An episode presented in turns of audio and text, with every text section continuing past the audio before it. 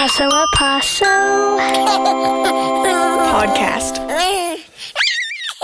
Hello and welcome to another edition of the Paso Paso podcast. This is Miles. Thanks for listening. Uh, on this episode, we're going to do something a little bit different that we haven't done before. We have interviewed uh, mothers about their experience in Taos, but there's a lot of room for discussing the life and experience of fathers in our community. Uh, thankfully, today I have a friend and a fellow father uh, who's willing to share a bit of insight into his experience and thoughts on raising children around Taos County. And uh, really happy that he's uh, here with us today and looking forward to getting to know him if you don't already. Um, how'd you like to introduce yourself? Oh, thanks, Miles. Yeah, my name is Sam, uh, Sam Burke Favero. And I've been living in, in northern New Mexico probably around 15 years or so. And uh, yeah, I have four children three daughters and one son. And man, am I grateful to live here in this part of the world because uh, just the culture here is so unique and it's it's very tolerant. And I've I've felt like. Uh, What's that? hey, buddy. We got a two year old in the building. This is a mess. When you say tolerant, what do you, what do you think when you say that? I just in terms of uh, the range and spectrum of lifestyles that are that are possible here in Yeah. Taos County. Like um, we live off grid in a house we built ourselves, and we catch our water, and we try to recycle and do all these. We grow our garden, and uh, I've been able to feed my kids off the elk that live in these mountains. You know, so. You want a banana, buddy? There you go. Yeah, it is amazing. Um, and you are originally from Wyoming. Yeah, I grew up in Green River, Wyoming, and I would always come down here in oh. the. Uh, Yeah, we will. Peel it. Here you go.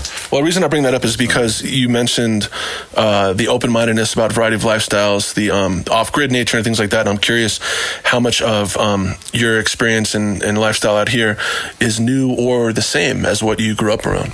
Um, it's it's uh, you know there's similarities, but it's not everywhere in the world where the culture um, permits folks to kind of live in these old old ways, more traditional ways, and so I really appreciate that about uh, about being here, and I think what that has allowed my family to do, you know, it's it's allowed me to really spend a lot of time with my kids, where I'm not really on, uh, in that in that race to make ends meet so badly. And I'd say this past year, 2020, um, Let's open it. Let's eat this first, guy. it was really validating. And my kids saw it for the first time the value of what we're doing out here. Because, you know, when the rest of the world was wondering how they're going to pay the rent or, you know, really panicking and, and uh, struggling, we had our stuff kind of somewhat self sustainable out here. You know, Uh, we rely on everybody else too, but we had a little more breathing room out here, I'd say, you know. And and more than that, I would say being a being a father, it makes me uh, care also for all these other kids in our community. You know what I mean? And not just this community, but um, you know, I've I started a nonprofit simply because I feel that as a father, I not only feel responsibility toward my own kids, but their whole generation. You know, mean, the entire future. And so I think it's in the most basic way. That's that's the way I've transformed. Is just that I, it's not just about me trying to get fed or what I need, but then it's not. Then it's about my kids, and then it's about their friends and their cousins and About their community. their classmates, and and uh, so so man, I I can't be thankful enough actually to to be in this area, Taos County. And you were saying earlier that there's there's more of a push now with the environmental crisis and the economic crisis that for more acceptance of this lifestyle and because I think kids need to learn too how to work the land, how to build soil, how to take care of water. how to- Respect water. yeah, man, and uh, and I, I don't think that's possible. It's possible, but it's not as effective if you're living a conventional lifestyle.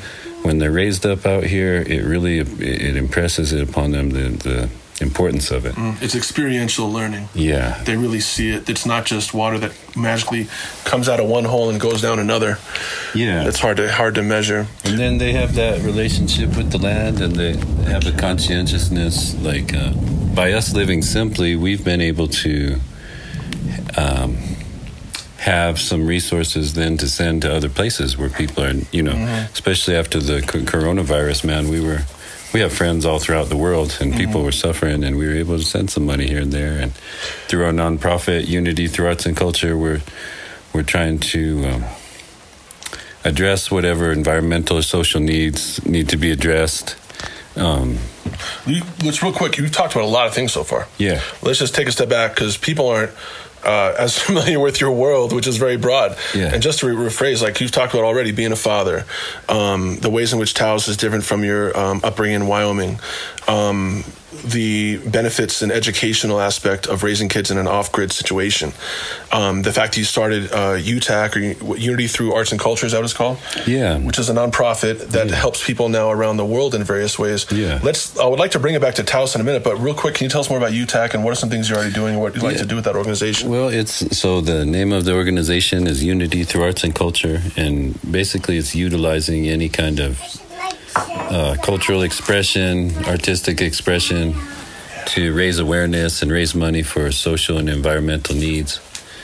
And uh, so locally, one thing that we've done, we did a musical instrument drive, and uh, people in the community donated uh, over two dozen instruments, and we we placed those with kids in the community so they could have something to do during lockdown. And so um, that's what that's the type of thing we're doing locally. We're we're looking at uh, getting some grants for permacultural projects, and then abroad we've been. Uh, we've we've been working with people in West Africa, Senegal, the Ivory Coast. Uh, we've been working with Gypsy and indigenous communities in Brazil. Uh, we're working with uh, church groups in Haiti. We were collaborating with a lot of folks worldwide, and, and that's just to say none of that would have been possible, I don't think, unless I was living this kind of simple lifestyle, you know. Yeah. And so I, I really am. I'm really proud of the culture that exists here in northern New Mexico, because it's based on uh, indigenous culture. It's based on Hispanic culture, and and so there's a. That's what I mean by tolerance is that if you try to go build a mud hut somewhere else, they might they might shut you down. It might not be possible. But here, It's a part of the history. it's part of the history and it's a part of the present, and people still recognize the intelligence of it. Absolutely. Um, yeah, thanks for all of that. Um, with respect to things, um, you know, that this isn't just like an early childhood podcast and you're a father. How do you think raising children in this uh, region is different than um, other regions, or what's good and hard, or, or good and easier about um, raising children in Taos County?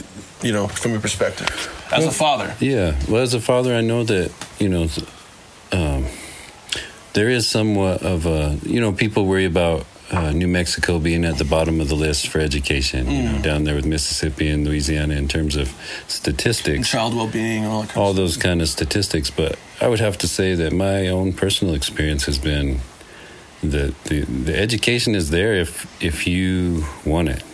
These mountains that we live in are all the education anyone would ever need. You know, when you really get out there and and uh, and that's kind of where I come from. Is nature is the master, and we're the students. All of us, the adults too. We need to learn better ways. You know, and. Um, so a lot of those, a lot of those concerns that people have. Oh, oh, is there enough economy for my family to live here? Well, for me, I haven't made that the priority. I've, I, I have to work different kinds of jobs to make ends meet. the whole way. Yeah, I've tried to try to uh, hunt and grow as much food as I can and keep my overhead low. So I've made that choice. So I know that there is a limitation in terms of schools or in terms of jobs.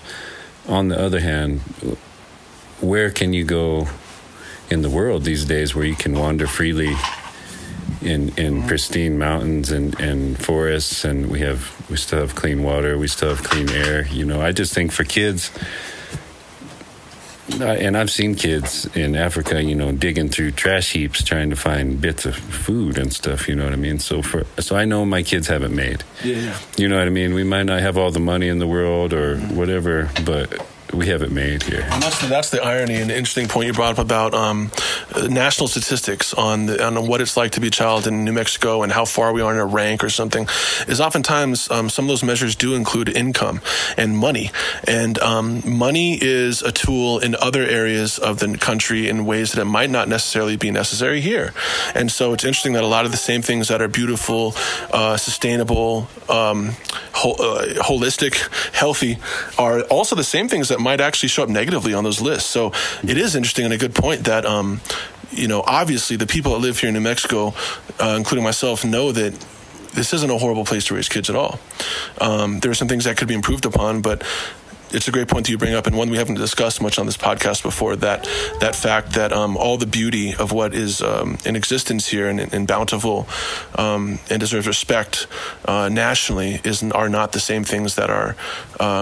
That they place value upon for those rankings, and so it's it's kind of a mixed bag, and that's also why it's important for us and people that um, have been here far longer to to share their perspective on these topics. Yeah, and you know, I always, I always uh, remind my children, like, because what, you know, we live on the fringe of the of the forest, and there have been years where wildfires were an issue, and uh, so when you face when you used to having a home and you and you're considering that insecurity of what people are dealing with if they don't have a home base.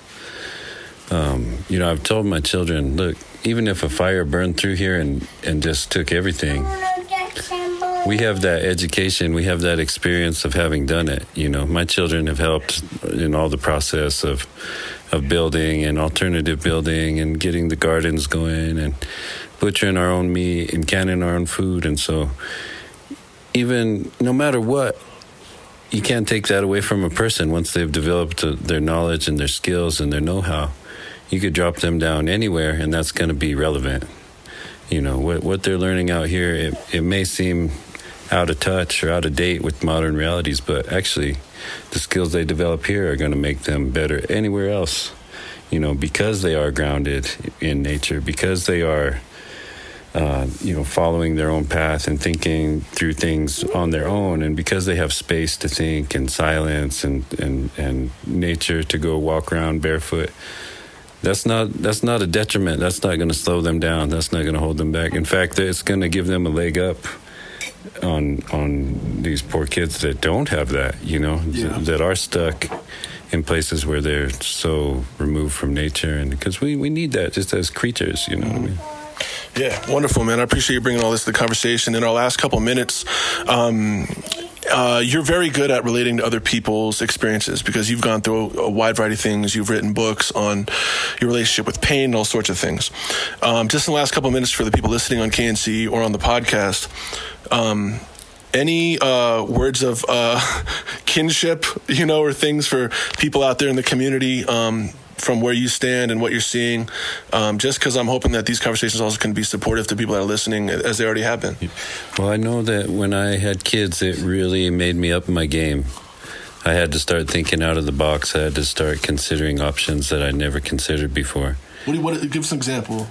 Oh, um, you know, before I had kids, I was pretty content just to go work for somebody else and and uh, have a little spending money. And but then once I had kids and I wanted to have time with them, then I had more more incentive to work for myself and to kind of uh, you know have some have some some control over my own destiny and how I spend my time and how I make my money.